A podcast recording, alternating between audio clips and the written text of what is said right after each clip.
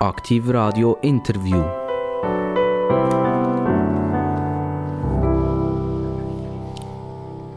Bing hat es gemacht und ganz herzlich willkommen bei Aktiv Radio. Es heißt immer in unserem Jingle äh, Interview, aber eigentlich ist es ja ein Gespräch. Ihr merkt das, die geneigten Zuhörer, die immer wieder mal dabei sind, merken, manchmal gibt es sogar fast ein bisschen Streit zwischen diesen beiden Mikrofonen, aber sehr selten. Und heute garantiere ich, gibt es das nicht, weil der, der bei uns ist heute, der weiss so viel zu erzählen, dass ich wahrscheinlich gar keine Chance habe, dürfen mitzustreiten. Wir begrüßen ganz, ganz recht herzlich einen Mann, den ihr alle äh, vom Fernsehen her kennt, von der SRG her kennt, vom Schweizer Radio und Fernsehen her kennt. Das ist ein Mann, der vom Radio herkommt. Er ist ein Ökonom, er hat es studiert und er ist in der letzten Zeit immer mehr gefragt gewesen, je mehr dass die Großkonzerne irgendwelche komischen Sachen machen, je mehr ist er gefragt und ist er am Bildschirm. Ich begrüße ganz, ganz recht herzlich den Reto Lipp. Ja, vielen Dank. Ich freue mich, dass ich da bin auf Aktiv Radio und ich bin wieder mal zurück im Radio. Das freut mich total. Reto Lipp, Sie sind hier äh, nach Zuchwil gekommen, von Zürich. Also von Z nach Z gekommen. Genau. Wie war Ihre Zugfahrt? Gewesen? Z ist eben ein gutes Stichwort, weil ich ja eigentlich im Radio Z angefangen habe und weil ich eigentlich ähm, wirklich eine, eigentlich eine aussterbende Spezies bin. Ich bin wirklich ein Zürcher. Ich bin im Kreis 5 aufgewachsen. Ich bin, ich sage immer, ich bin an der Langstraße aufgewachsen. Das stimmt nicht ganz, aber fast. Und Zugfahrt war perfekt. Gerne mal in Zugwil. Das ist eine Frage, die ich mir immer wieder stelle, wenn man dermaßen viel sein Gesicht ausstellt vor den Fernsehkameras was passiert bei dieser Zugfahrt von Zürich nach Zuchwil, das heisst nach Solothurn, zum Solothurn Hauptbahnhof. Da ist man etwa eine Stunde in diesem Zug. Ja. Äh, sind die Leute am Blinzeln oder am Fragen? Oder, oder es ist also der Zug war extrem leer, gewesen, heute muss ich wirklich sagen. Fast leer jetzt äh, heute Mittag. Und äh, nein, es ist eigentlich nichts passiert. Man hat mich schön lesen lassen. Ich habe relativ viel gelesen. Ich lese immer, wenn ich unterwegs bin. Hat das etwas damit zu tun, dass die Schweizer nur noch 40 Prozent arbeiten und 60 Prozent daheim sind? Nein, die sind alle am Arbeiten, darum sind sie nicht im Zug. Ah, jetzt, jetzt habe ich verstanden, genau. Die sind alle am Arbeiten. Rito Lipp, Sie haben gesagt, Sie sind aufgewachsen im Kreis 5. Mhm. Also in der Stadt. Und in dem Kreis 5 dort findet man ja die Escher Weiss Maschinenfabrik hat es dort gegeben. Genau. Und wenn wir jetzt schauen, ich habe das schnell gemacht, ich bin schnell aufs Internet gegangen und habe gesehen, Escher Weiss, heute Dienstleistungen, Schauspielhaus und Wohnungen. Mhm. Und da wird es mir immer ein bisschen wehmütig. Und jetzt frage ich Sie, Reto Lipp, als Ökonom, ist das nicht fast eine Tragödie, dass die Industrie, die ist fort, die gibt es gar nicht mehr, die ist weg. Und ich sehe, dort wird Schauspiel betrieben, dort wird gewohnt und dort wird gegessen und getrunken. Wie sehen Sie das? Nein, also für den Kreis 5 ist das eigentlich eine ganz tolle Entwicklung Also man muss sich vorstellen, also früher haben da wirklich noch ähm, Rauchschwaden über, über dem Kreis 5 geherrscht. Ich bin in die Schule gegangen, in die katholische Sek und das ist dann nicht mehr im Kreis 5 gewesen. Da bin ich zusammen mit anderen aus anderen Stadtteilen und die haben alle gesagt, im Kreis 5 kann man dort überhaupt wohnen. Das ist ja furchtbar, das ist ja das Industriequartier, da qualmen ja quasi die Kamine. Und heute ist das alles nicht mehr so. Heute ist das die Ausgehmeile von Zürich. Heute wird alles im Kreis 5 wohnen, was natürlich entsprechend die negative Auswirkungen auf Mieten hat. Die sind wahnsinnig gestiegen. Ein normaler Mensch kann fast nicht mehr wohnen im Kreis 5. Das ist dann die Negativseite. Die Positivseite ist, der Kreis 5 ist wahnsinnig aufgewertet worden gegenüber früher. Also früher hat man wirklich gesagt, im Kreis 5 kannst du nicht wohnen, da wohnen irgendwie, ich weiß nicht wer. Rita Lipp, sind Sie denn auch ein Arbeiterkind gewesen? Ja, ich würde sagen, ich bin ein Arbeiterkind in einer Genossenschaft und, aufgewachsen. Und haben trotzdem nachher eine Matur gemacht und haben, haben äh, Das ist so die klassische Studium. sozialdemokratische Karriere. Ah, ja, genau. Von ähm, dort her, ja. Und, und, und, da haben Sie sogar noch Ökonomie gemacht. Also das ist ja äh, die Betriebswirtschaftslehre hinter sich gebracht. Nein, ich habe eben Volkswirtschaft studiert und ah, eigentlich VWL, ich, ne? mein Ziel war eigentlich immer zum Radio zu gehen. Das ist eigentlich mein Ziel und eigentlich ist das Wirtschaftsstudium ist quasi nur der Mittel zum Zweck gewesen. Oder andersrum gesehen, ich habe in den 70er Jahren sehr viel Radio gelost. Und zwar Radio Luxemburg damals. Wie Schweizer Radio hast du nicht hören können. Das ist von der Musik her grauenhaft, von der Moderation her grauenhaft. Und bei Radio Luxemburg im deutschen Programm hat es so Namen wie Thomas Gottschalk, Frank Elstner ähm, und andere. Und die haben so toll moderiert und das ist so, hat so toll tönt, dass ich immer gesagt habe, das möchte ich auch machen. Also einfach ein bisschen quatschen, ein bisschen Musik ansagen und dann auch noch Geld verdienen dabei. Also das wäre mein Traumjob. Und das wollte ich eigentlich unbedingt machen. Aber das tut mir jetzt ein bisschen komisch. Also Radio machen könnte man ja eigentlich auch ohne ein Ökonomiestudium hinter sich Ja, nein, nein, das ist eben so. Ich habe mich beim, beim, äh, damals beim Roger Schawinski beworben, weil das der einzige Sender war, der da neu war. Und irgendwie hat er mich immer abgelehnt und ich habe immer Absagebriefe bekommen. Und dann bin ich mal in die Berufsberatung gegangen und dort sagt meine Berufsberaterin, ja, also wenn Sie beim Schweizer Radio wollen, dann müssen Sie ein Studium haben. Also ganz klar, Berufsberatung damals gesagt. Und dann habe ich gedacht, ja gut, ich habe jetzt Wirtschaftschemie gemacht, ich habe einen Kollegen, der Wirtschaft studiert, studiere ich auch mal Wirtschaft. Und mein Kollege hat gesagt, weißt, wenn es dann mit dem Radio nicht klappt, dann kannst du jetzt so einer Zeitung gehen, die haben ja einen Wirtschaftsteil, da brauchen sie irgendjemanden, der von Wirtschaft etwas versteht. Also studieren wir Wirtschaft. Und das hat ja alles später auch noch tatsächlich stattgefunden. Hat alles funktioniert irgendwie. Und die Radio Z-Geschichte? Ich habe mir dann damals gedacht, wenn mich schon der Schawinski nie will, also gut, jetzt warten wir mal ab. Und 1983, genau 40 Jahre ist es jetzt her, im November sind 40 Jahre, wo die große Rundfunkverordnung hat das damals geheißen, in Kraft gekommen ist. Und da hat es plötzlich in der Schweiz 30 neue Sender gegeben. Und da habe ich gedacht, also es gibt gar nicht so viele Leute für 30 Sender, die irgendeine Ahnung haben von Radio, dann nehmen sie sicher auch die blutigen Anfänger. Und genau so ist es Ich habe mich damals beim Herrn Meng gemeldet, Hans-Peter Meng, damals von SRF, vom, vom äh, Schweizer Radio gekommen, hat das Radio Z gegründet, habe mich einfach mal bei ihm beworben blind und äh, plötzlich hat er sich gemeldet und so bin ich relativ schnell plötzlich da im Radio Z. Und das war während dem Studium? Ich habe während dem Studium etwa drei Jahre lang also fast alles gemacht, was die nicht haben wollen machen. Die festangestellten Radiomitarbeiter am Samstagabend eine Sendung zu machen, am Morgen um 4 Uhr aufstehen für die Morgensendung, äh, Abendnachrichten, die ganze Nachtnachrichten und so. Habe ich drei Jahre während dem Studium gemacht, habe mein Studium so verdient und bin nachher als Wirtschaftsredakteur eingestiegen, weil im Radio Z hat es eine Novität für äh, Privatradios. Es hat nämlich einen Wirtschaftsredakteur gegeben. Und Sie sind weit über zehn Jahre bei dem Radio Z. Genau. Heute ist das Energie. Genau. Und äh, haben dann irgendwann gefunden, jetzt würde es mir reizen, etwas anderes zu machen. Ja, ich habe gefunden, irgendwann muss ich, mal, genau, muss ich mal noch irgendetwas anderes machen. Und lustigerweise hat die Handelszeitung bei uns auf dem Radio Z so eine, eine Sendung gemacht. Und dann hat mich mal der Handelszeitung-Chefredakteur Kurt Speck damals gefragt, würdest du nicht mal wechseln? Und tatsächlich ist das Radio Z ist ja dann nachher umgewandelt worden. Es hat plötzlich Hit Radio Z geheißen und dann hat es Energy geheißen. Und ich habe gewusst, jetzt ist irgendwie meine Zeit abgelaufen. Und dann habe ich gesagt, ja gut, okay, Handelszeitung tönt auch noch gut, Wirtschaft ist schon ein bisschen mein Ding. Und äh, so bin ich da irgendwie die Handelszeitung hineingerutscht und haben dort so den Finanzbund, also die Leitung von der ganzen, von, von der Geldseite oder der Finanzseite. Und das ist ja nicht so lang gegangen, also auf jeden Fall nicht so lang wie Radio Z. Das ist nicht ganz so lang gegangen. Nein, nachher hat es dann noch ein Anliegermagazin gegeben, wo man daraus entwickelt hat, weil damals war gerade totales Börsenhai oder so 1998, 99, 2000, da sind die Börsen quasi explodiert. Das war der erste Internetboom ähm, und dann hat man gefunden, oh jetzt müssen wir ein Anlegermagazin rausbringen. Die Leute wollen wissen über Anlagen, wollen Aktionär werden, wollen alles wissen über Börsen. Wir bringen jetzt ein Anlegermagazin raus und das haben wir tatsächlich 2000 rausgebracht. Dummerweise ist der Börsenboom schon ein bisschen vorbei dann. Es ist dann der große Crash nachher 2001 und äh, das war eine, eine schwierige Zeit, gewesen, aber ich habe dann sechs Jahre lang das sechs Jahre lang gemacht. Das war Stocks? Gewesen. Genau. Und das Stocks, habe ich, das habe ich sehr gerne gelesen. Mhm. Ah, ich, ich wow. habe das natürlich sehr bedauert. Ja. Wo plötzlich es geheißen hat, das Abonnement gibt es nicht mehr, es ist vorbei, es ist erledigt äh, Stocks wird eingestampft. Es ist fertig. Ja, das ist damals. Ich bin dann schon nicht mehr dabei gewesen. Ich bin vorher gegangen. Ich habe ja noch einen ganz kurzen Abspecher gemacht zur UBS dann mal. Zwischendrin. Ich habe dann einfach gefunden, dass jetzt ähm, eben, ich habe die erste Börsencrash 2001 erlebt, 2003 war auch eine schwierige Zeit und ich musste Personal abbauen beim Stocks und alles nicht so wunderbar gewesen. und dann habe ich ich wollte mal noch etwas anderes machen und nachher später ist dann das Stocks eingestellt worden ähm, es ist einfach, der Markt ist wahnsinnig klein in der Schweiz, um so ein Produkt zu machen.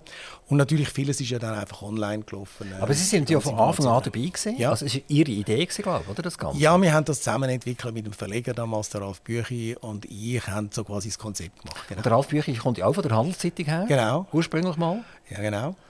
Und kann man fast ein bisschen sagen, die, die Ratten verlassen das sinkende Schiff. Also haben die schon ein bisschen Also er ist nicht, er ist immer noch dort.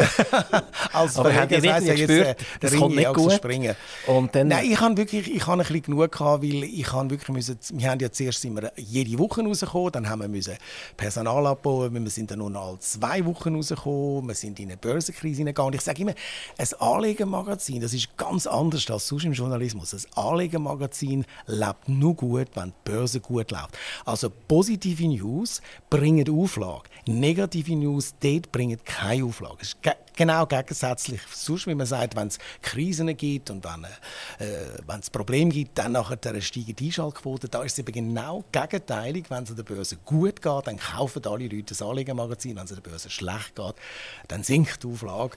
Und wir sind gerade in eine sehr schwierige Zeit hineingekommen nach 2001. Hier in der Region ist äh, eine, Plattform gegründet worden. Borsalino ist das mhm. gesehen. Und äh, Kann ich, noch gut ich, ich, das noch, stimmt, ich ja. habe das noch live miterlebt, die ja. ganze Geschichte. Und das ist ja nachher aufgekauft worden durch einen Ringier-Konzern und ist in Cash umgewandelt worden. Und Cash ist ja auch von der Zeitung her nicht mehr da, sondern es ist eine reine Online-Plattform. Aber die haben es können durchziehen. Mhm. Warum hat Cash das können sich wandeln von Papier in digital und warum hat das Stocks nicht geschafft? Das ist eine gute Frage. Ich bin dort schon nicht mehr dabei. Ich weiß es nicht ganz genau, aber ich glaube, das Cash hat ja auch noch Verbindungen gehabt zusammen mit Banken, mit der Bank 2 Plus und so weiter. Man hat sich relativ eng an Banken angegliedert und das haben wir eigentlich damals nie wählen. Wir haben möglichst unabhängig bleiben, aber es hat offensichtlich so nicht funktioniert. Aber es ist schon nach meiner Zeit. Aber Sie würden wahrscheinlich heute kein Printmedium mehr gründen? Nein, in dem Stil würde ich das auch nicht mehr machen, weil das ist wirklich eine wahnsinnig kurzlebige Sache. Auch äh, Börse, das muss ja quasi ständig mitverfolgen. Was würde Sie denn lusten jetzt? Und, also, äh, jetzt machen ja, Sie so Echo und Echo Talk, also, oder? Genau. Und, und, und, was würde Sie jetzt so, so richtig lusten? Radio würde mich wirklich reizen, wieder ein Gespräch machen auf dem Radio zum also, Sie dürfen gerne wieder kommen, selbstverständlich. Sie sind gerne, gerne wieder eingeladen. Nein, Radio finde ich einfach toll, weil Radio finde ich auch noch ein bisschen Fantasie von den Leuten mitspielen lässt. Oder wenn ich früher, früher als, so als 15-, 16-Jähriger habe ich mir immer vorgestellt, ja, wie sehen denn die Radiomoderatoren aus? Man ist dann immer enttäuscht, wenn man es dann wirklich äh, in real, äh, real sieht, ist man immer enttäuscht und so. Darum sage ich, das Fernsehen ist so fürchterlich platt, man sieht immer alles. Es, es bietet keine Möglichkeit mehr, seine Fantasie irgendwie... Und trotzdem machen Sie Fernsehen. Und trotzdem mache ich Fernsehen. Ja, Fernsehen ist schon auch spannend natürlich, aber Radio ist schon mein Hauptding. Darf ich nochmal zurückgehen in Kreis 5 nach Zürich?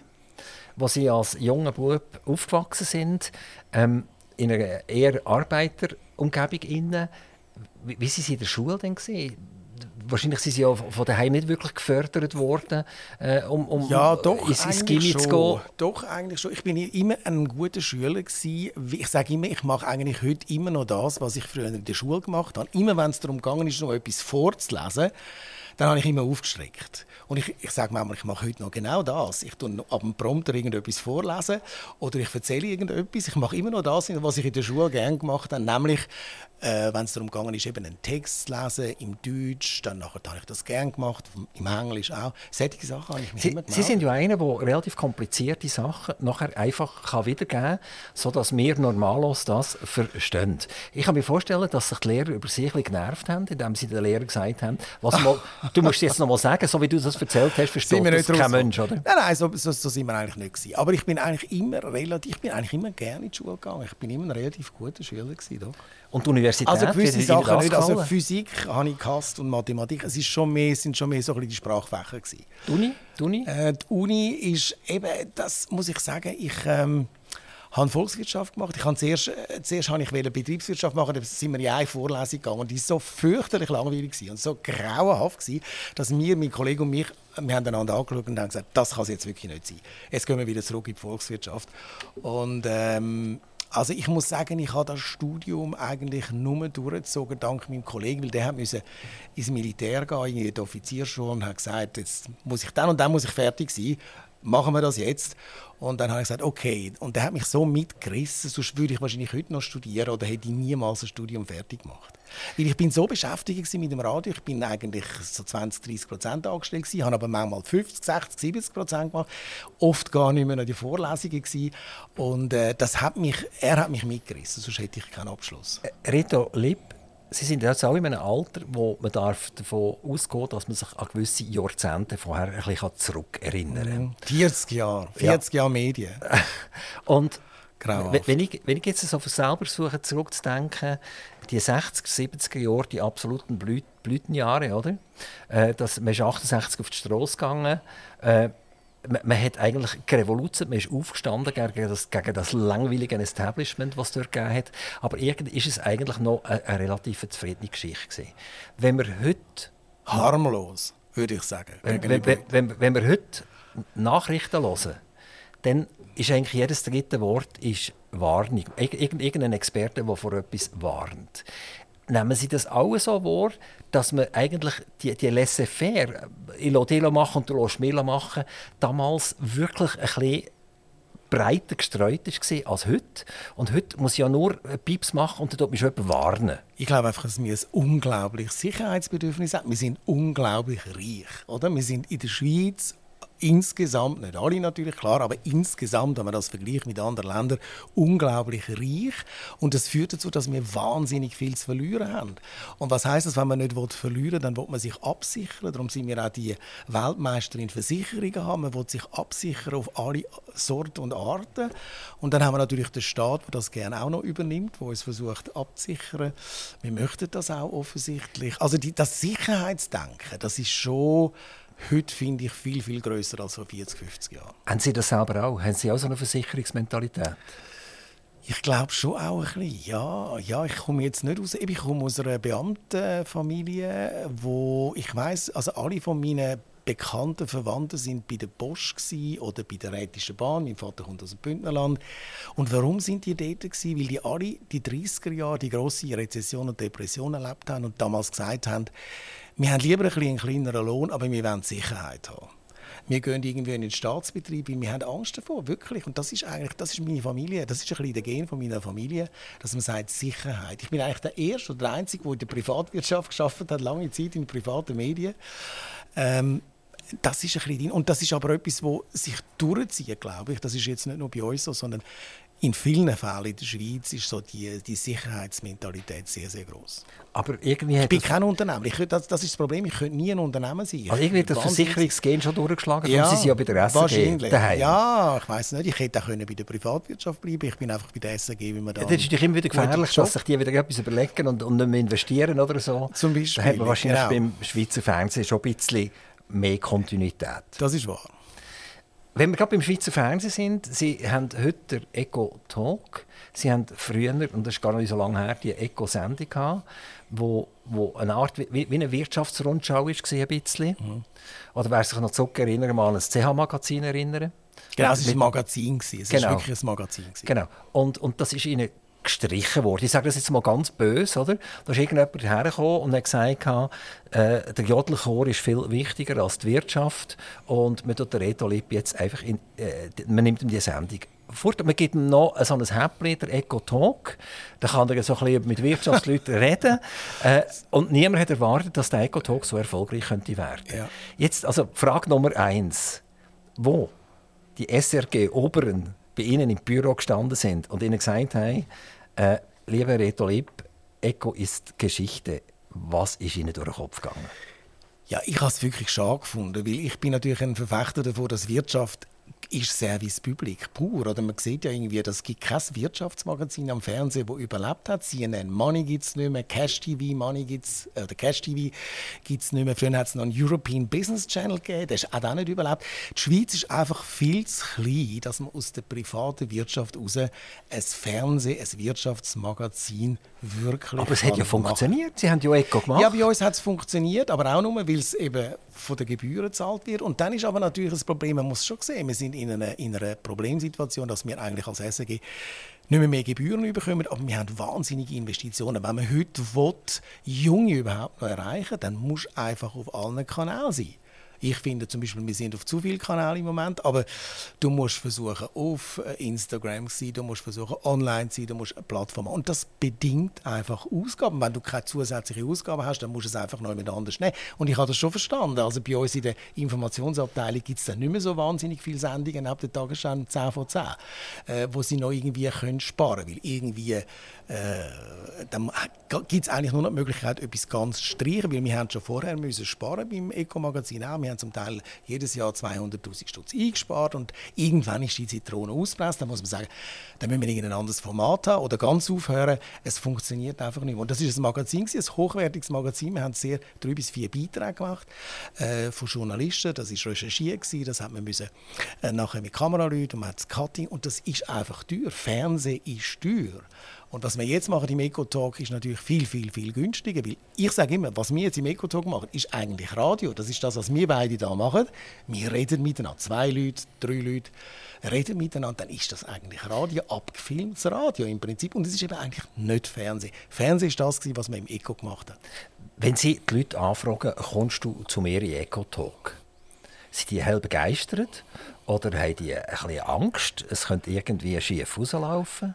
Was ist so das, das Problem Szenario, das Normale? dass äh, Schweizer Wirtschaftsführer noch immer keinen entspannten Umgang mit dem Fernsehen haben. Es ist interessant, das Fernsehen gibt es jetzt, ich weiß nicht wie viele Jahrzehnte, aber sie haben immer noch keine. Ich meine, in Amerika gehört das einfach dazu. Man muss bei Bloomberg TV auftreten, man muss bei dem Fernsehsender als Manager. In der Schweiz äh, sagt man immer, oh nein, muss ich jetzt unbedingt gehen? Dann fragt man äh, den Kommunikationsbeauftragten und der sagt, oh, weißt du, musst aufpassen, da könnte irgendein Wort rausrutschen und nachher wird er das um die Ohren kauen, äh, jahrelang. Also Gang lieber nicht. Und dann kommt die Versicherungsmentalität, die total herrscht auf unseren Chefetagen. Die Kommunikationsabteilung ist meistens in den meisten Fällen heute eine Kommunikationsverhinderungsabteilung, die immer sagt, nein, lieber nicht Fernsehen, weißt du, Fernsehen. Und Fernsehen ist eben schon verräterisch.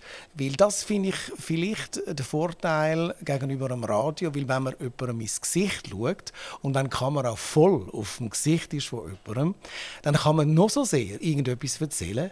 Die Leute merken einfach, wenn einer, wir nennen das Schwurbeln, umschwurbelt, er einfach irgendetwas erzählt, was er auswendig gelernt hat oder wo PR-Abteilung, Kommunikationsabteilung vorgeschrieben ist, das merkt der Zuschauer. Er zappt zum Teil weg. Oder ähm, er sagt, ich weiß genau, ich muss den nur anschauen, ich weiß, der erzählt einen Schmarrn. Und das wissen natürlich Kommunikationsabteilungen. Kameras sind zum Teil verräterisch. Ein Interview in einer Zeitung kann man viel stärker manipulieren, nachher bearbeiten, man kann Fragen rausstreichen und so weiter. Wir machen ja eine Fernsehsendung, die zwar nicht live ist, jetzt der Eco Talk, Eco war immer live, gewesen, aber wo live on tape ist. Das heißt, wir nehmen es so auf und wir machen nichts mehr dran. Es ist wirklich live on tape. Und äh, das heißt, man kann nachher nichts mehr verändern. Gesagt ist gesagt. Und das finde ich aber auch das Spannende am Fernsehen und auch am Radio eigentlich im Gegensatz zu den Zeitungen, wo die Interviews noch unglaublich bearbeitet werden, was viele Leute gar nicht wissen. Oder? Die Kommunikationsabteilung, die streichen Fragen raus. Ich habe erlebt, als äh, damals im Stocks, dass man mir zum Teil Fragen schon hat vorschreiben oder an, an den Fragen umeinander gestrichen hat, die Kommunikationsabteilung. Also das ist es unglaublich, was da zum Teil läuft auf diesen Kommunikationsabteilungen. Darf ich da schnell nachfragen? Also bei EcoTalk kann es sein, dass der, der sie interviewen, ihnen gesagt hat, das Thema, das kommt nicht. Das, das gibt es immer wieder, dass Leute sagen, Und das also, sie auch ich möchte jetzt mal wissen, mm, es kommt ein bisschen darauf an, was es für ein Thema ist. Oder? Nein, also ich äh, sage natürlich jemandem, das und das und das sind etwa Themen äh, wo, man, wo man bespricht. Das finde ich ist fair, dass man das voraus einigermaßen sagt. Aber es kann natürlich sein, dass aus der Aktualität dann plötzlich ein anderes Thema wird oder dass gerade ein Thema aufkommt, wo man dann nicht vorausgesagt hat.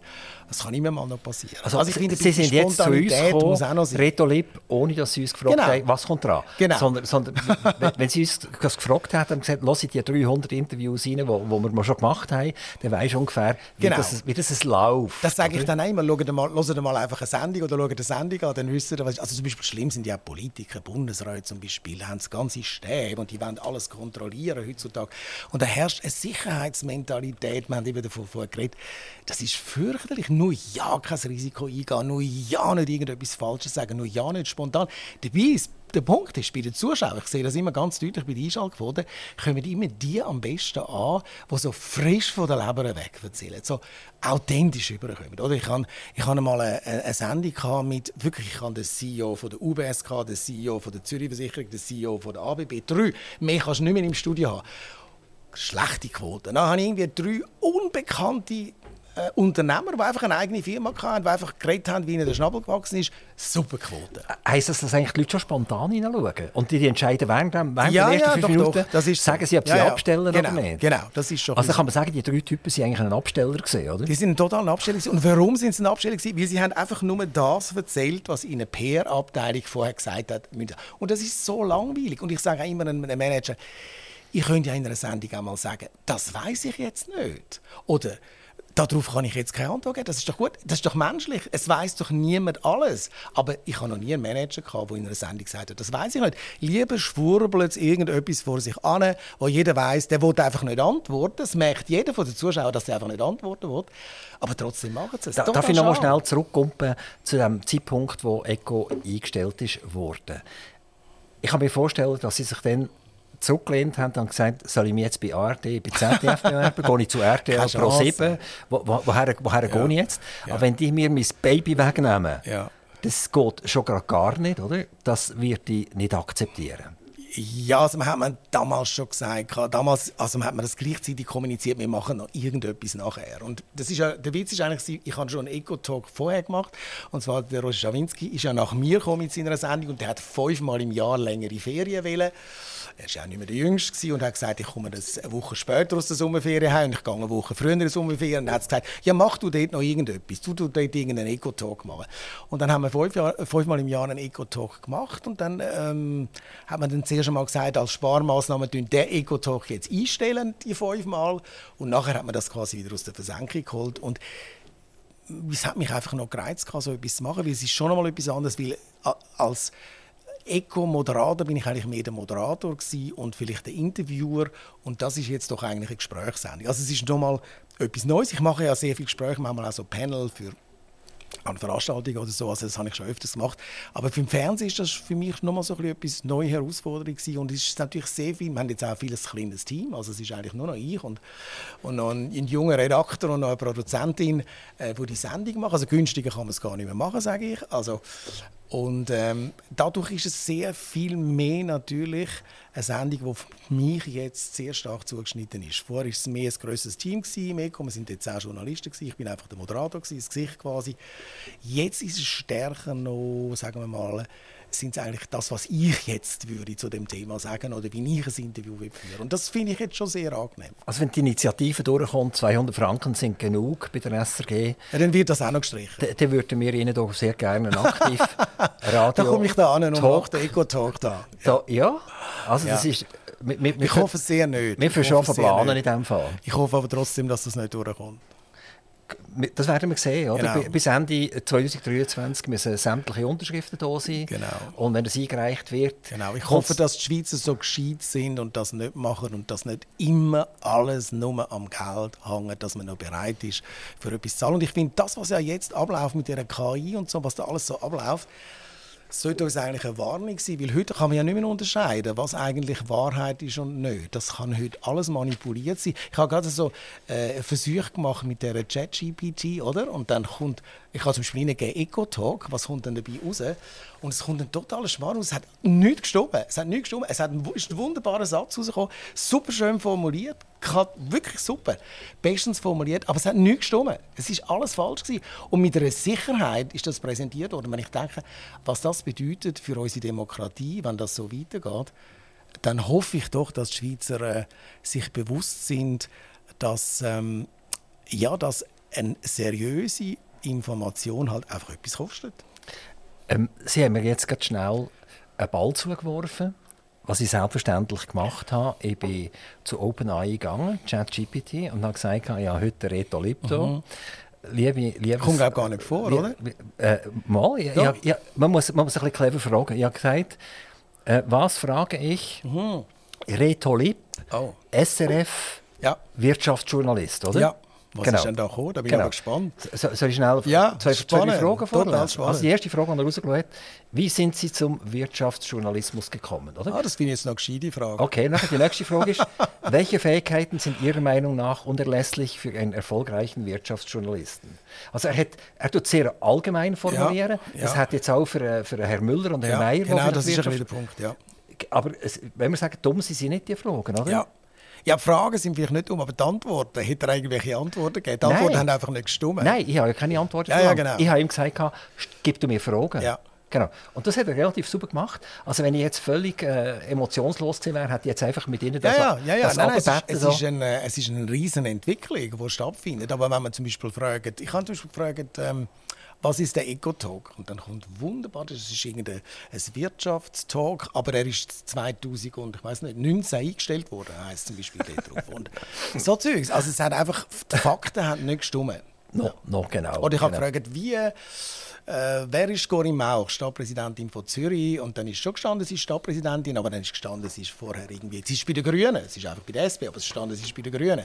Solche Sachen, oder? Und dann denke ich, es ist noch eben gefährlich, so, wenn man das ist eben so oder? subtil, also es ist so, es ist nicht, es hat, sagen wir jetzt mal, 90 Prozent haben gestimmt oder 80 Prozent und 20 Prozent haben nicht gestimmt. Aber gewisse Fakten haben nicht gestimmt und das finde ich wahnsinnig gefährlich. Also eine Frage, die Sie gleich noch von ChatGPT Ja. schnell. Die letzte, also haben wir Ja. einen riesen Schübbel von Fragen ist durchgelassen. noch gut, muss man merken, muss in Zukunft Sendungen so vorbereiten. Ja, genau. Dann, können Sie länger schlafen Ja, Morgen, genau. oder? Welchen Rat würden Sie jungen Menschen geben, die eine Karriere im Wirtschaftsjournalismus anstreben? Das ist jetzt ganz, das ist jetzt wirklich eine tolle Frage. das ist wirklich eine gute Frage. Ich glaube einfach, dass man, ähm, ich weiß überhaupt nicht, ob ich überhaupt heute noch jemandem würde den Rat geben, in Journalismus gehen. Das habe ich mir letztens überlegt, würde ich das heute wirklich noch einem Jungen empfehlen? Ich weiß das nicht so richtig, aber was wirklich wichtig ist, finde ich, äh, dass man, wenn man in Journalismus geht, dass man irgendein Fachgebiet hat. Also dass man Wirtschaft, das kann aber auch Sport sein, es kann Politik sein, aber man muss ein Fachgebiet haben und dann kann man sich dort wirklich, und Wirtschaft ist eben noch ein gutes Fachgebiet, wie sehr viele sagen, mit dem wollte ich nichts zu tun haben, das ist mir zu kompliziert, da weiß ich nichts. Und das hat mir immer geholfen, weil immer auf der Redaktion haben alle gesagt, oh, da haben wir ein Wirtschaftsthema, das muss der Lieb machen. Wir, wir verstehen alle nichts davon. Und so kann man sich profilieren. So kann man Das heisst, man kann sich dort profilieren, indem man Genau. ein bisschen mehr weiss als die Genau. anderen. Also nicht nur, äh, so, hoffentlich ein bisschen, bisschen, bisschen mehr, äh, indem man ein Studium hat, zum Beispiel eben auf dem Gebiet und so. Das ist schon sehr hilfreich, ja. Ich glaube, das andere kann man wirklich lernen. Ich finde, äh, den Journalismus kann man viel besser an den Job lernen. Jetzt gibt es die Journalismuslehrgänge und die PR-Lehrgänge an der Universität. Ich halte wirklich nicht wahnsinnig viel davon. Äh, kürzlich hat mir ein Student, ein Student geschrieben von so einem Journalismuslehrgang, fragt mich ernsthaft, Sie müssen, äh, er macht auch noch Kommunikation, Sie müssen eine PR-Kampagne für einen CEO äh, fiktiv müssen Sie als Aufgabe machen und Sie möchten mich jetzt fragen, wie viel Geld ich überkäme, wenn ich einen CEO von einer Firma einlade. Da habe ich gedacht, was ist das für ein Journalismus, wo da gelehrt wird an der Universität? Haben die ernsthaft das Gefühl, ich käme Geld über, wenn ich einen CEO einlade? Also, ich bin aus allen Wolken gefallen. Das glaube ich jetzt gar nicht. Also ich halte nicht so viel von diesen, äh, von Kommunikationslehrgängen. Das habe ich bei den alle Professoren hässlich gemacht. Aber ähm, ich finde wirklich, Journalismus on the job lernen ist super, aber man muss ein Fachgebiet nebenzu haben. Wirtschaft, Politik, äh, Wissenschaft ist heute sehr wichtig. Also von dort her finde ich Also, das ein guter Rat. ChatGPT haben wir jetzt weggelegt. Also ich hatte noch etwa 30 Fragen, gehabt, die die wir vorgeschlagen haben. spannend, Aber äh, ich kann Ihnen dieses dann nachher noch mitgeben, Gern. damit Sie sehen, was der Gescheites gemacht hat. Ähm, ganz ein anderes Thema. Wo, wo, wir, wo wir jung waren und man hat gehört, jemand hat 1000 Franken im Sack, dann hat man gesagt, wow, oder? 1000 Franken, das ist unvorstellbar gesehen. 100 Franken im Portemonnaie, das ist ja schon absolut wahnsinnig gesehen. Ähm, und äh, wir sind jetzt noch nicht scheintot. Also es ist ja so, dass wir noch eigentlich relativ frisch und knusprig sind. Aber trotzdem kann man sagen, wenn ich heute jemandem sage, du, ich habe 1000 Franken, dann sagt er, ja, das ist ja nett. Oder? Und, und was machst du jetzt? Gehst du zu Nacht essen? Was machst du? Oder? genau. Also ich sage jetzt ein bisschen provokativ, 1000 Franken sind zu Millionen geworden. Und Millionen sind zu Milliarden geworden. Und äh, der Bezug an und für sich zur Realität, also was ist ein Franken und was kann ich für einen Franken eigentlich machen? Oder? Also wir wir gehen davon aus, dass der Bauer mir seine Milch für einen Franken gibt. Ich persönlich würde für einen Franken aber nicht einmal mehr einen Finger krümmen.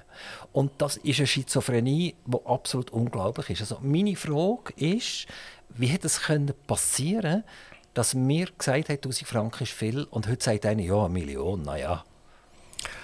Das ist auch ganz eine gute Frage. Das ist fast schon eine philosophische Frage. Ich habe äh, gerade, ähm, heute hat man gelesen, vor zehn Jahren ist das grosse der große Unfall in einer Kleiderfabrik in Bangladesch, oder? Das ist zusammengebrochen, weil wir Kleider haben, T-Shirts, die 95 Rappen äh, kostet, oder? Also wir, wir, lagern, wir haben einfach gewisse Sachen ausgelagert, oder? Wir, wir zahlen gewisse Sachen ganz billig, weil wir Kosten ausgelagert haben an dass gewisse Leute schlechte Arbeitsbedingungen haben, katastrophale Arbeitsbedingungen in Bangladesch haben. Wir haben viele äh, Sachen ausgelagert nach China, oder? Die ganzen äh, schwierigen, umweltproblematischen Produkte kommen aus China. Wir sind völlig abhängig von China bei vielen Sachen, bei Medikamenten zum Beispiel. Also das ist so ein bisschen die Kehrseite der Globalisierung. Oder? Globalisierung hat uns wahnsinnig viel gebracht, indem alles billiger geworden ist. Die Leute sagen immer, es ist alles teurer geworden. Und dann sage ich immer, schaut mal, schaut mal früher habe ich sicher pro Monat 500 Franken ausgegeben für CDs, weil ich ein Musikfan bin. Heute habe ich ein Streaming-Abo für 12,50 Franken und habe alles. Also da sieht man mal, was auf der einen Seite eben sehr viel billiger geworden ist durch Technologie und durch Globalisierung. Aber auf der anderen Seite hat das natürlich auch seine Schattenseiten, die wir zum Teil nicht wirklich wahrnehmen Und dann haben wir natürlich auch in der Zwischenzeit auch eine grosse Inflation gehabt, zum Beispiel in der Zwischenzeit, oder in den 70er Jahren. Da, da erinnert sich kein Mensch mehr daran, dass wir in der Schweiz mal 1974 eine Inflation von 12 Prozent hatten. Jetzt schreit alles, 3% Inflation ist grauhaft, das ist Wahnsinn. Wir haben in der Schweiz eine Inflationsrate von 12 Prozent gehabt. Bei Zinsen, die 5% waren, also man hat 7% verloren, real hat man in einem Jahr, 1974, 7% verloren. Heute schreit alles schon, wenn man 3% äh, Inflation hat. Also man muss das alles ein bisschen in einem Kontext sehen, in einem wirtschaftlichen und historischen Kontext. Darf ich in diesem Zusammenhang ganz schnell in die Nationalbank hineinschauen? Ja. Mit Ihnen zusammen, selbstverständlich. ich weiss nicht, was wir da sehen. Was sehen wir da in der Nationalbank? Ähm, die, die, Nationalbank hat irgendeine Bilanzsumme gehabt zwischen 100 und 200 mhm. Milliarden über viele, viele, viele, viele mhm. Jahre. Also eher näher bei 100 Milliarden als bei genau. 200 Milliarden. Dann haben wir die, die Lehmann-Geschichte im 2008 gehabt und dann haben wir das erste Mal, wenn man die Kurve von der Nationalbank anschaut, haben wir einen mega riesen Hüpfer gehabt. Also eine, eine Ausweitung von der Geldmenge und damit auch eine Bilanzausweitung von der Nationalbank. Dann hat sich das ein bisschen beruhigt, aber nicht, nicht dass es runter wäre, einfach nicht mehr so krass auf. Und dann ist, äh, nachher ist die Corona-Zeit gekommen und dann haben wir äh, die, die Bilanz auf, auf eine Billion aufgejettet, oder? Sie ist jetzt wieder ein bisschen zurückgegangen. Sie sind ja. jetzt noch bei 800 Milliarden. So. Ja, genau. Jetzt, jetzt diese Credit Suisse wieder finanziert, dann geht sie vielleicht wieder ein bisschen auf. Ähm, wir kommen zum Thema nachher. Aber, aber eigentlich ist ja die Zerstörung vom, vom Geld gar noch nicht so wahnsinnig alt. Also wenn wir jetzt das, die Kurve der Nationalbank nehmen, also, da würde ich mich jetzt schon mal wehren gegen das Wort Zerstörung vom Geld. Also ich glaube, es gibt keine erfolgreichere Nationalbank auf der Welt als in Sachen Inflation als Nationalbank. Dann haben wir halt das also, FED, oder? Dann haben wir halt die Amerikaner, ja, ja, gut, oder? aber okay, da kann man vielleicht... Oder aber, die meine, können wir auch nicht. Der SMB hat einen sehr guten Job gemacht, muss man wirklich sagen. Und die SMB, muss man schon sagen, hat einfach Risiken übernommen, wo eigentlich bei unserer Industrie, Exportindustrie wäre. Es ist eigentlich darum gegangen, den Franken schwächer zu machen. Der Franken ist extrem stark gewesen, was unsere Exportindustrie ruiniert hätte. Und was hat die Nationalbank gemacht? Sie hat mit ihren Käufen Euro, wo sie nachher angelegt hat, sogar noch, man können ja sogar noch Zinsen und, und Dividenden über, hat dafür gesorgt, dass der Schweizer Franken nicht durch alle Decken durchgeht. Haben also in gewissem Maße einen Schutz, eine Schutzprämie übernommen für unsere Exportindustrie. Und nicht vergessen, unsere Exportindustrie, sagen immer alle, der Swissman-Präsident sagt mir das immer mit großem Stolz, es schaffen noch 320.000 Leute in unserer Industrie. Also unsere, die Deindustrialisierung hat in der Schweiz nicht stattgefunden, hat in Frankreich stattgefunden, in England stattgefunden, in der Schweiz nicht nicht. Und man muss dann noch das Verhältnis zu den Banken sehen. Oder? Es sind etwa, nicht einmal mehr 100'000, etwa 80'000 Leute arbeiten bei den Banken und es schaffen viermal mehr Leute noch in der Industrie. Also wenn man die Industrie damit hat können schützen dann finde ich das eigentlich noch ein relativ erfolgreicher Akt. Der Preis dafür war, dass wir einen riesen Aufblag von, äh, von Geld hatten, wo jetzt mit der Nationalbank haben. Ist aber auch nicht so schlimm, weil erstens äh, sind das äh, Anlagen, wo man noch Dividenden darüber aus rauskommt oder man kommt einen Zins über und irgendwann wird man hoffentlich können das wieder ein bisschen abbauen. Aber ist eigentlich nicht so problematisch. Aber es hat zu einem Verlust geführt von über 140 Milliarden. Das ist auch nicht problematisch. Genau. Das ist ja genau das. Außer dass wir, natürlich wir reden von Franken und dann reden wir von Milliarden und das ist alles unproblematisch, ja, ja. oder? Nein, ich sage nicht, dass es unproblematisch ist, aber ähm, die, der Verlust ist eine Folge von dieser Geldpolitik, das ist klar. Und es ist die Aufgabe der Nationalbank, eine Geldpolitik zu führen, die erstens zu einer zu einer Nullinflation oder einer Inflation zwischen 0 und 2 Prozent führt und dann auch noch unter Berücksichtigung von der Konjunktur. Und ähm, ähm natürlich hat die Nationalbank gesagt, jetzt machen wir gar nichts. Jetzt wird halt der Schweizer Franken immer, immer stärker, immer stärker. Und wir haben halt dann eine Exportindustrie, die kaputt geht.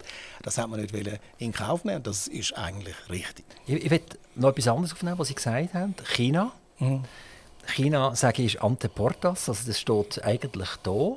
China ist jetzt über Jahrzehnte lang die verlängerte Werkbank vom Westen, hat für uns produziert, hat gelehrt und die gescheiten Leute in China haben gemerkt, dass man eigentlich nicht nur das ausführen muss, was der gescheite Westen sagt, sondern dass sie eigentlich selber auch loslegen können. Wir haben jetzt äh, die, die Möglichkeiten von, von der Chinesen, dass sie überall investieren in, in Europa und in, in den USA. Also China ist äh, äh, ein wichtiger, ganz wichtiger Partner geworden oder vielleicht sogar äh, ein Find. Also wir haben China, das haben Sie vorher gesagt, jahrzehntelang gebraucht als billige Werkbank.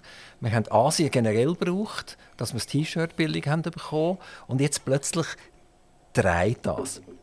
Wenn Sie müssten sagen, wo wir jetzt hier stehen, also ich sage jetzt das ganz absolut, irgendwelche Friedensgespräche bei einem Krieg sind plötzlich die Amerikaner nicht mehr gefragt, sondern sie, man geht Chinesen holen und fragen, äh, würdet ihr vermitteln, dass das aufhört? Und das hat man im Westen an und für sich, wenn man mir das vor vier, fünf Jahren gesagt hat, hätte ich gesagt, äh, garantiert nicht. Oder? Und, und jetzt ist es schon fast so weit. Wie sehen Sie das?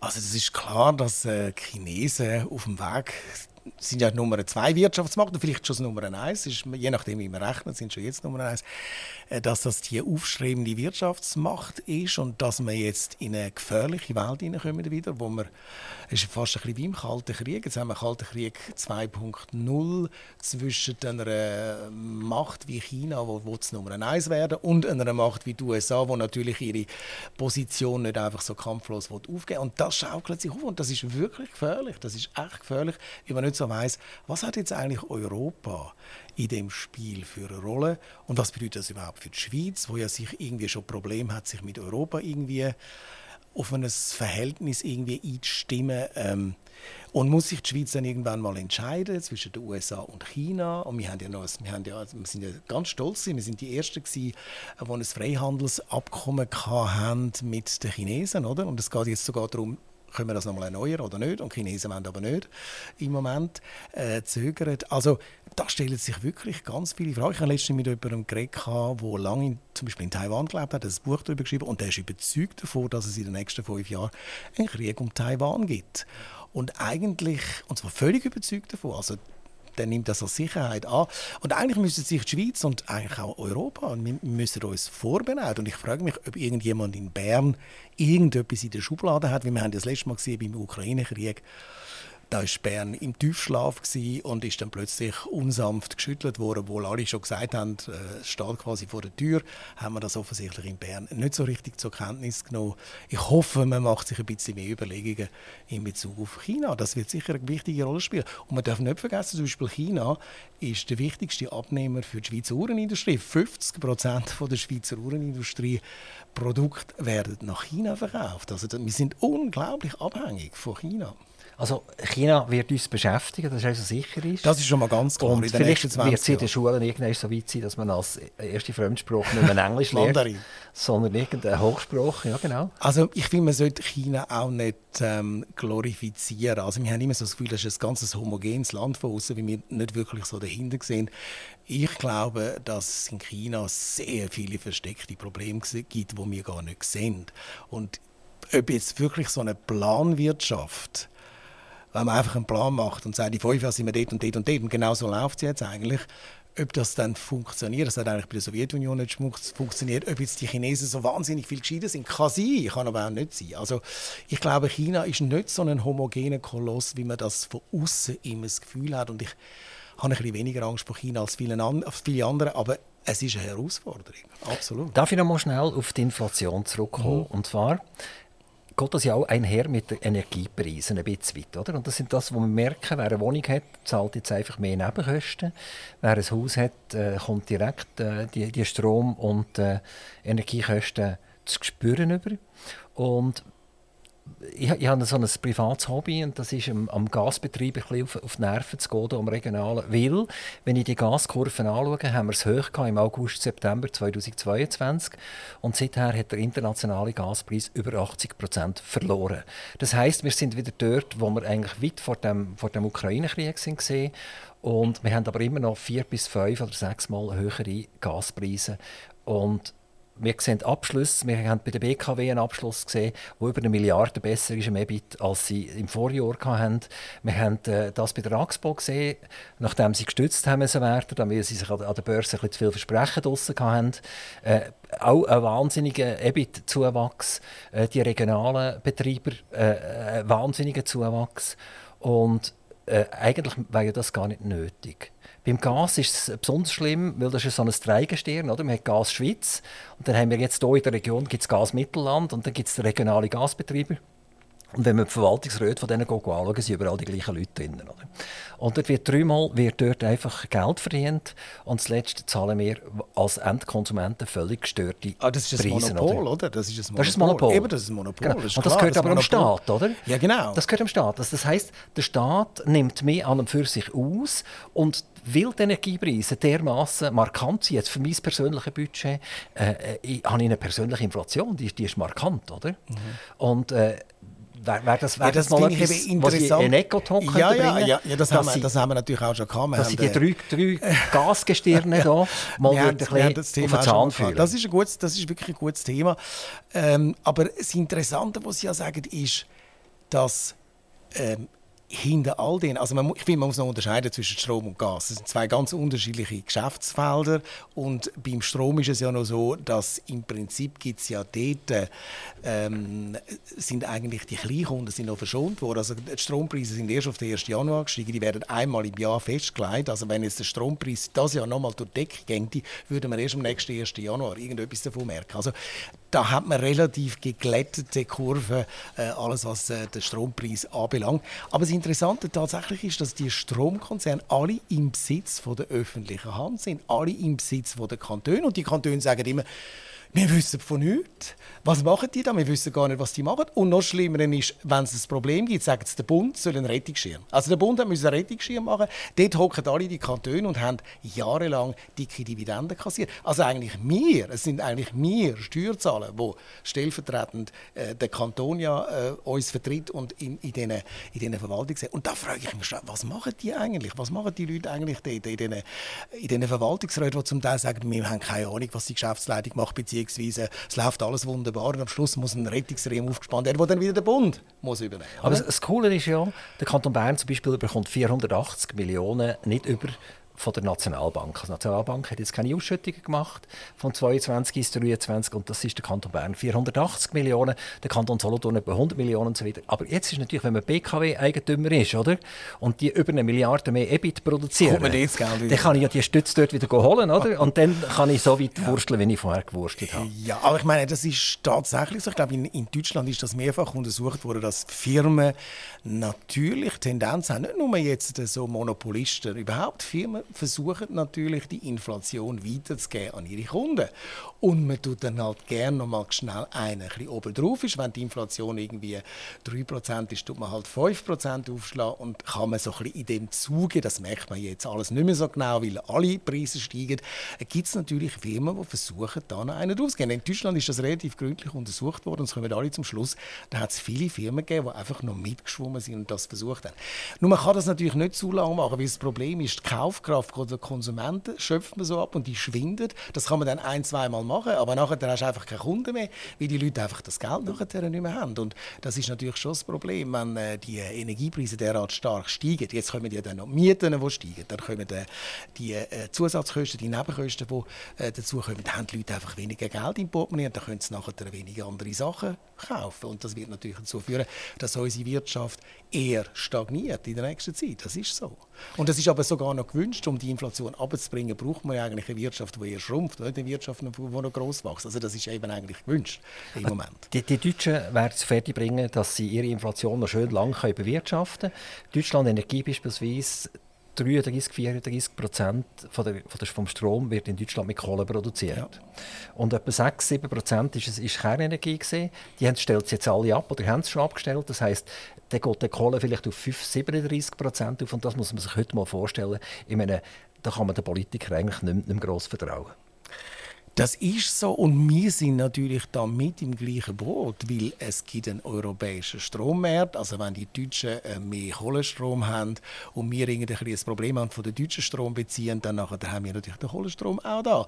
Das ist wirklich ein Problem das ist natürlich dringend notwendig. Ich glaube, das ist wirklich dringend notwendig, dass wir da im eigenen Land mehr Strom produzieren. Ein gewisser Stromhandel ist wichtig, weil sonst wird es sehr teuer. Wir müssen nicht 110% Strom produzieren, damit wir alle Eventualitäten ähm, mitgerechnet haben, sondern man kann durch den Handel natürlich auch Strom irgendwo einkaufen. Aber dass wir alle ein bisschen auf das Problem raus, rauskommen, das ist ganz klar, weil wir wollen ja jetzt in Zukunft alles über den Strom laufen lassen. Wir wollen unseren Verkehr über den Strom laufen lassen, wir wollen unsere Heizung über den Strom, alles. Und gleichzeitig haben wir eigentlich zu wenig Strom. Ich weiß nicht so richtig, ob das aufgeht. Ich habe äh, eine Frau im Studio gehabt, die Ulrike Hermann, die geschrieben hat, das grüne Wachstum ist eine Illusion. Die sagt, das funktioniert nicht, weil es nicht durchdenkt ist. In den nächsten 20 Jahren schaffen wir die Netto-Null-Ziel einfach nicht. Politiker setzen immer wunderbare Ziele, aber sie sagen nie, wie man dort ankommt zu diesen Zielen. Man ganz, ganz klar, jedem Jahr. Und es ist ganz klar, dass wir die Ziele ähm, verfehlen, weil der Aufbau von Erneuerbaren, der läuft ja in der Schweiz. Also ich schaue da raus, ich sehe überhaupt kein Solarpanel da bei euch. Dabei ist das eine Straße, da könnte man jetzt alles vollpflastern mit Solarpanel. Ist jetzt nicht wirklich eine wahnsinnig tolle Aussicht da. Äh, sorry, aber da könnte man jetzt wunderbare Solarpanel machen. Es funktioniert nicht in der Schweiz. Es geht unheimlich. Also einfach noch, also Solarenergie ist 1 zu 3, also 1 hineinlassen und 3 kommt raus, oder? Und das Atomkraftwerk hat etwa 1 zu 1000, einfach um, um das Verhältnis noch, noch, noch herzubringen. Solarpanel sind sicher toll, oder? Aber die Physikalität muss man halt auch noch gelten. Äh, Reto, Reto Lieb, Ecotalk, SRF. Wir haben eigentlich ein ganz kurzes Vorgespräch gehabt und dann haben wir uns über Credit Suisse unterhalten. Und ich habe gedacht, wir machen heute ein Credit Suisse Gespräch, weil, weil wenn ich den Fernsehen anstelle ab und zu und äh, irgendeine Sendung sehe, Arena, dann plötzlich stört der, der Reto Lipp ins Studio rein ja. und muss über Credit Suisse Auskunft ja. geben. Und dann kommt eine Tagesschau, wer huscht dort rein? Der Reto Lipp und muss über Credit Suisse Auskunft geben. Ähm, Träumen Sie schon von der Credit Suisse? Ja, das haben mir letztens jemand erzählt. Übernachten Sie eigentlich im Studio? Äh, aber es ist, so schlimm ist es also noch nicht im Moment. Äh, es ist jetzt tatsächlich sehr eine intensive Zeit gewesen. Es ist einfach das Bedürfnis nach Informationen ist wahnsinnig groß gewesen. und äh, eben es ist manchmal so ein bisschen der, der Punkt, dass dann äh, in der Tagesschau sagen wir, ja, mach du das, du hast jetzt am meisten Erfahrung, also musst du das machen. Und dann äh, kommt man ein bisschen viel zum Zug. Das ist vielleicht ein bisschen Overkill von Aber Sie haben auch nachher im Prinzip eine Pflicht, also Sie haben eine Informationspflicht, dass das, was Sie sagen, dass das auch mehr oder weniger stimmt letztendlich. Das bedeutet ja, dass Sie irgendwie Tag und Nacht fast die Informationen müssen holen Fast. Sei, sei das bei den Behörden, sei das bei der CS oder der UBS. Äh, äh, die sagen ja meistens nicht. Das ist das Problem. Oder? Das ist äh, so gewesen, dass in der, zum Höhepunkt von dieser Krise sind die ganzen Informationen immer bei der Financial Times gewesen. Da hat es wahnsinnig rausgetröpfelt, woher auch immer. Die einen haben gesagt, aus der britischen Aufsichtsbehörde, die, sind, die haben alles der, der Financial Times gesagt. Andere sagen, aus dem Verwaltungsrat von der CS hat es äh, gegründet. Jedenfalls, dort hat es wahnsinnig Gründe. Wir Schweizer Journalisten haben ja nichts erfahren eigentlich und haben uns müssen zum Teil auf Spekulationen und auf die FT beziehen, was ein bisschen ärgerlich ist. Aber vielleicht haben wir uns dadurch auch ein bisschen weniger äh, anfällig gemacht für Manipulation, denn vieles ist natürlich so gewesen, man hat das auch gebraucht, um äh, gewisse Deals und so. Ja, man hat Journalisten gebraucht, um gewisse Manipulationen zu machen und da sind wir eigentlich noch relativ gut weggekommen. Wir haben kurz über Franken und 1000 Franken und Millionen und Milliarden. Ähm, wir haben erfahren, dass Credit Suisse über 170 Milliarden gezogen hat bei der Nationalbank. Äh, das ist eine Summe, die absolut unvorstellbar war bis jetzt. Also das, wenn wir jetzt wieder von der Bilanzsumme reden, ist das etwa 15 Prozent der Bilanzsumme der Nationalbank, die ausschließlich in die Liquidität hinein ist gegangen und damit Credit Suisse äh, nicht von einer Sekunde auf die andere abgeserbt ist. Reto Lipp, hätten Sie das jemals erwartet, dass es so ein Fall eintritt? Nein, ich hätte es wirklich nicht erwartet. Aber man muss sehen, und im Rückblick ist man ja dann immer gescheiter, im Rückblick muss man wirklich sagen, in den letzten zehn Jahren bin ich sicher jedes Jahr mindestens einmal mit irgendeiner Affäre von der Credit Suisse beschäftigt gewesen. und es gibt ja dann hat immer wieder dann schwimmen wieder nach, nach zwei Jahren ist ein Bericht von der FINMA gekommen und die haben dann wiederum ähm, gesagt, das ist alles katastrophal, wie das läuft und die müssen euch besser CS und CS hat es dann gar nicht umgesetzt, was die FINMA gemacht hat wahrscheinlich. Also es ist ein wahnsinniges, jahrelanges Managementversagen, aber dass das so schnell jetzt kann in eine totale Krise hineinmünden kann, das ist vielleicht auch neu, weil das ist ja, viele sagen, ähm, Karin Keller-Sutter, Bundesrätin, hat es auch gesagt bei mir in Sendung, das ist ein digitaler Bankrun gewesen. Es ist eben schon ein bisschen ein Unterschied. Früher hat man gesehen, oder, die Kunden sind vor der Bank gestanden und haben ihr Geld will. Und hast gesehen, ui, da wollen irgendwie Leute das Geld zurück. Heute nimmst du dein Handy führen und machst mal einen Knopfdruck und dann ist das Geld bei der nächsten Bank. Und das geht heute dermaßen schnell. Ich glaube, alle haben das total unterschätzt, wie schnell das, das geht und wie sehr das Vertrauen einfach schon weg ist. Und in dem Moment, am 15. März, wo die Nationalbank gesagt hat und die FINMA gesagt hat, wir unterstützen die Bank, sie kann bei uns Geld beziehen, so viel sie will quasi und die Bank ist stabil. In dem Moment, wo eine Nationalbank das sagt und eine Firma das sagt, weiß man schon, die Bank ist eigentlich am Untergang geweiht. In dem Moment wissen alle, die Bank hat ein riesiges Problem und am nächsten Tag rennen sie auf die Bank oder nehmen das Handy führen und weg ist das Geld. Aber äh, jetzt sagen Sie, das hat niemand können wissen.